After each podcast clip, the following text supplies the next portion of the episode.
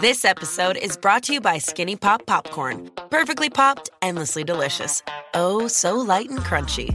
Skinny Pop Original Popcorn is the snack you've been searching for. Made with just three simple ingredients popcorn kernels, sunflower oil, and salt. Snacking never felt or tasted so good. Perfectly popped, endlessly delicious. Give yourself permission to snack and pick up Skinny Pop Original Popcorn today. Dreaming of a better sleep? Tossing and turning is not your destiny. And Ollie is here to help. Ollie invites you to sink into sweet, sweet slumber to improve your mental and physical health and overall wellness.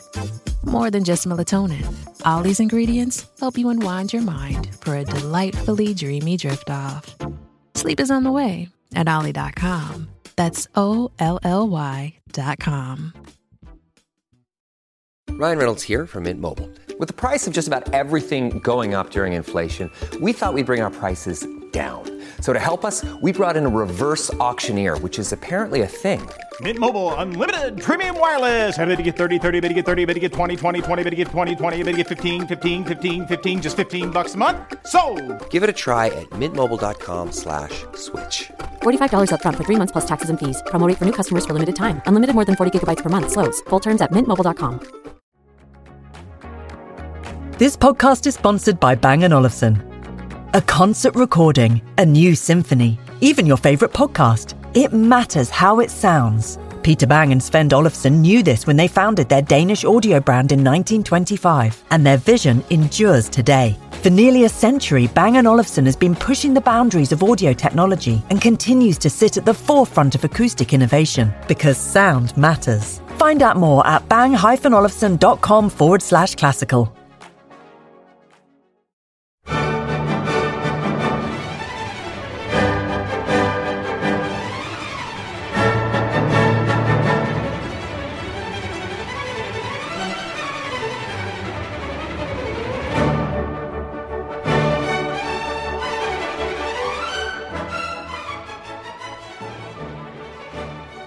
Welcome to the BBC Music Magazine podcast. You can subscribe to the magazine by visiting classical-music.com or to our interactive iPad edition by visiting itunes.com.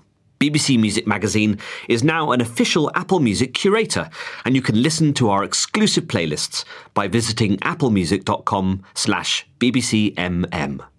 So this month we're in the studio for First Listen, our chance to listen to and rate an important new recording. And joining me for this very task is Deputy Editor Jeremy Pound, Reviews Editor Rebecca Franks, and Editorial Assistant Eleanor Cooper.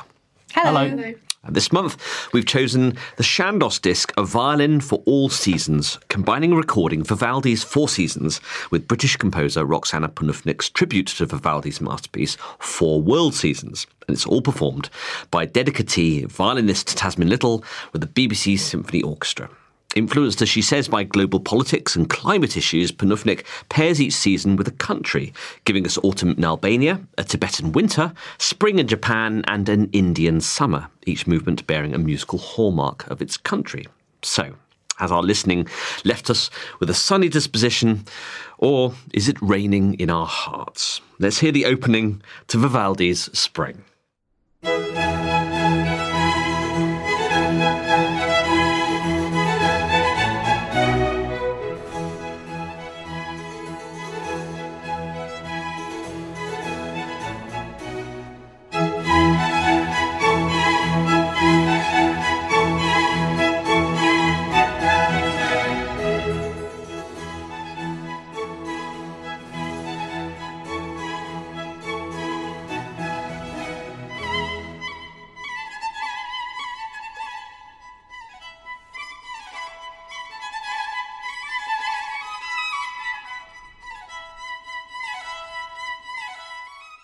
So that was the opening to Vivaldi's Spring. Rebecca, um, Tasmin Little um, freely accepts that she doesn't necessarily go for the completely authentic approach, but she does go for something that's very colourful and really sort of opens the music to our ears. Do you think it works?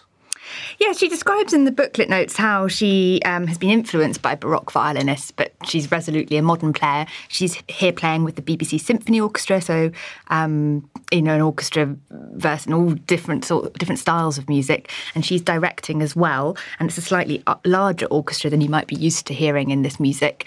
But I do think she brings something individual and very engaging to the music. Actually, um, I don't necessarily I'm not necessarily sure I'm convinced by all the, the tempos that she chooses, but I really like the sort of the affection and the, the lyricism that she brings to the performance. And there's a lovely interplay between her and her harpsichordist as well. I, I, I find that there's a there's, a freedom, perhaps, that not adhering to the sort of treatises and various sort of instrumentations. I, I feel that sort of sets her free. Do you think that that's true as, as well? Yes, I think she works really well together with um, David Wright, the harpsichordist, and as you say, there's lovely freedom to it. So tell us a bit about uh, Roxanna Panufnik's own sort of spring movement in her suite of uh, new works. Yes, so we get spring in Japan in her piece um, Four World Seasons. And I do think the Vivaldi and the Panufnik work very nicely together, actually. Uh, they're both vivid and pictorial and engaging. And Roxanna Panufnik is one of a many long line of composers who've responded to the idea of doing a musical tour around the months and seasons, and she adds in this extra element of a tour um, around different countries as well. So, Spring in Japan takes the idea of um, sort of growth and things coming into life, and we get the bird song, which also relates to Vivaldi, and the cherry blossom, that sort of depicted in the teeming life that you hear in the score. So, yeah, I think they work nicely together. Mm, well, we're going to move on and hear a little bit from the Indian Summer, actually, which um, uh, ends uh, Roxanna Panufnik's suite, whereas um, in the Vivaldi version, it's the second uh, season. So um, Panufnik sort of chucks the order on its head. But let's hear an extract from Indian Summer.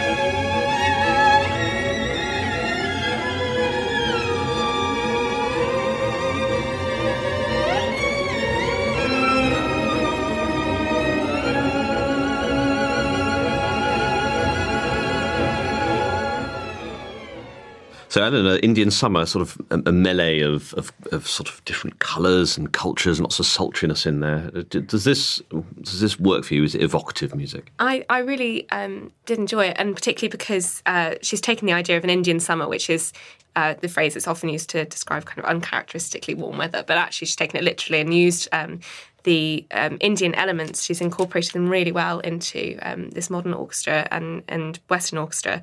So, for instance, she's got the double basses um, imitating an instrument called a tanpura, which is um, a big stringed instrument like a double bass, um, but it just plays four notes on a drone throughout, and it's almost like kind of buzzing of flies, or you know, there's there's that kind of tension of a storm about to explode or something. You can imagine that, and it, it all of that, all of the pieces built on that kind of very um, evocative uh, bass. Um, and then the solo violin plays in this very sweeping sliding style, which is apparently very traditional um, in northern India. Um, and she incorporates rhythms from Indian tabla drums as well. So it's really, and then four modes from different parts of India.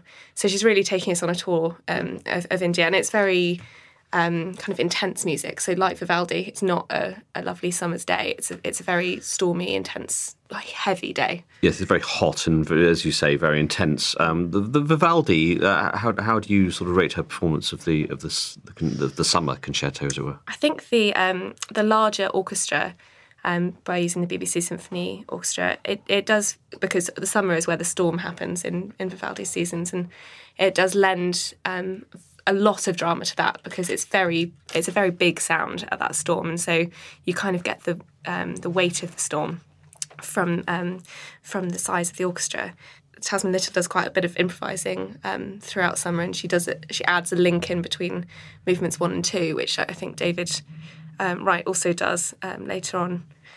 So it's very individual things she brings to it. Mm. It's a sort of very free uh, movement, really, isn't it? You've got the freedom in the in the Vivaldi, but also there's a sense of freedom in the Panufnik mm, as well. There's, yeah. a, there's, a, sense that there's, there's a sort of improvisatory element to that as well. Yeah. So I think actually, Jamie, this is a sort of sense of almost improvisation in the Albanian movement, isn't it? The sense that she's sort of letting rip with some Albanian folk tunes over the top of an orchestral accompaniment. Yes, there's two sections actually to to Autumn in Albania. Effectively, there's in the first half of it we get um, what is derived from the dance of chimes, which is actually a dance which they um, dance in weddings in Albania, and that's kind of quite lively and quite boisterous. And then we have this lengthy cadenza, which leads us into what is a, a mournful lament. Um, it's uh, derived again from Albanian folk tune this time, which apparently a friend of Roxanna Panufnik heard and actually kind of played to her, and she heard that, and she's kind of kind of worked that into her her own music here.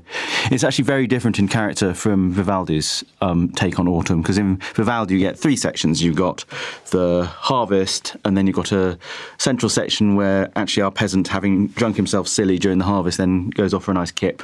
And then the third section in the Vivaldi is the hunt.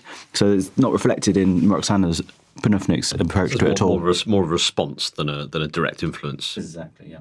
Mm. So um, the, the, playing in the in the Vivaldi, do you do you also feel that it's it's it's worthy of our attention? I do. In particular, actually, I want to um, bring out that um, that sleep central movement in the in the Vivaldi because, um, as the sleeve notes actually rightly point out, when we hear the central movement of, of autumn, we always think of that Vivaldi is depicting kind of mellow fruitness, fruitfulness and mists and kind of sultry meadows, whereas actually Vivaldi himself said that it's actually this chap dozing off to sleep and having a blissful dream. However, when you hear it here, it could be either it's got that wonderful stillness in the playing. Uh, she uses very little vibrato at all, and it kind of there's a very sort of magical effect she creates, as do the orchestra. So let's just return to the Panufnik. Let's hear an extract from Autumn in Albania. Albania.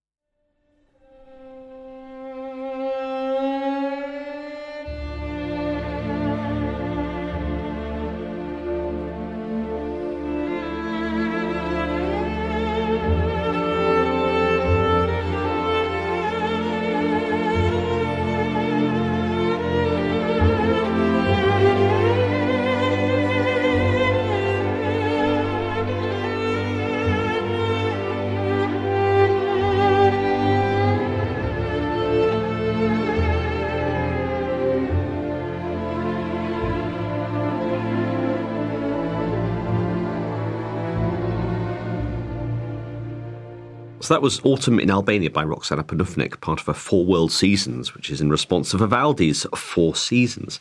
I'm going to talk about um, Vivaldi's Winter now in comparison to um, Roxanna Panufnik's Winter. I, I, get actually a little bit separately from everyone else here. A sense of connection between the Vivaldi and the uh, and the Panufnik. There's a real sense of sort of chilliness um, to the music. I think I think strings sort of perhaps lend themselves to real chilliness when you sort of play near the bridge, and there's a real sense of sort of wind uh, howling through um, you know, the rooms in a house that Vivaldi talks about. You know, the fact that the the doors are bolted up. Um, and you can still feel the wind sort of racing through the rooms. But I, I, I feel that there's there's a real sort of sense that, that they've really thought about how to use the harpsichord and how to use the strings, and it, it brought to mind a little bit of Nigel Kennedy's recording of the Four Seasons at the beginning of winter. But I think it's tempered slightly and, and, and perhaps romanticised a little bit more by Tasmin Little. Um, playing is is, is stunning. Um, and again, you know, less harsh than Nigel Kennedy. So you don't get that sense of the biting wind, but you do get this sense of the relentless wind to it. Um, let's hear an extract from um, the, the, the, start of uh, Winter, Vivaldi's version, that is.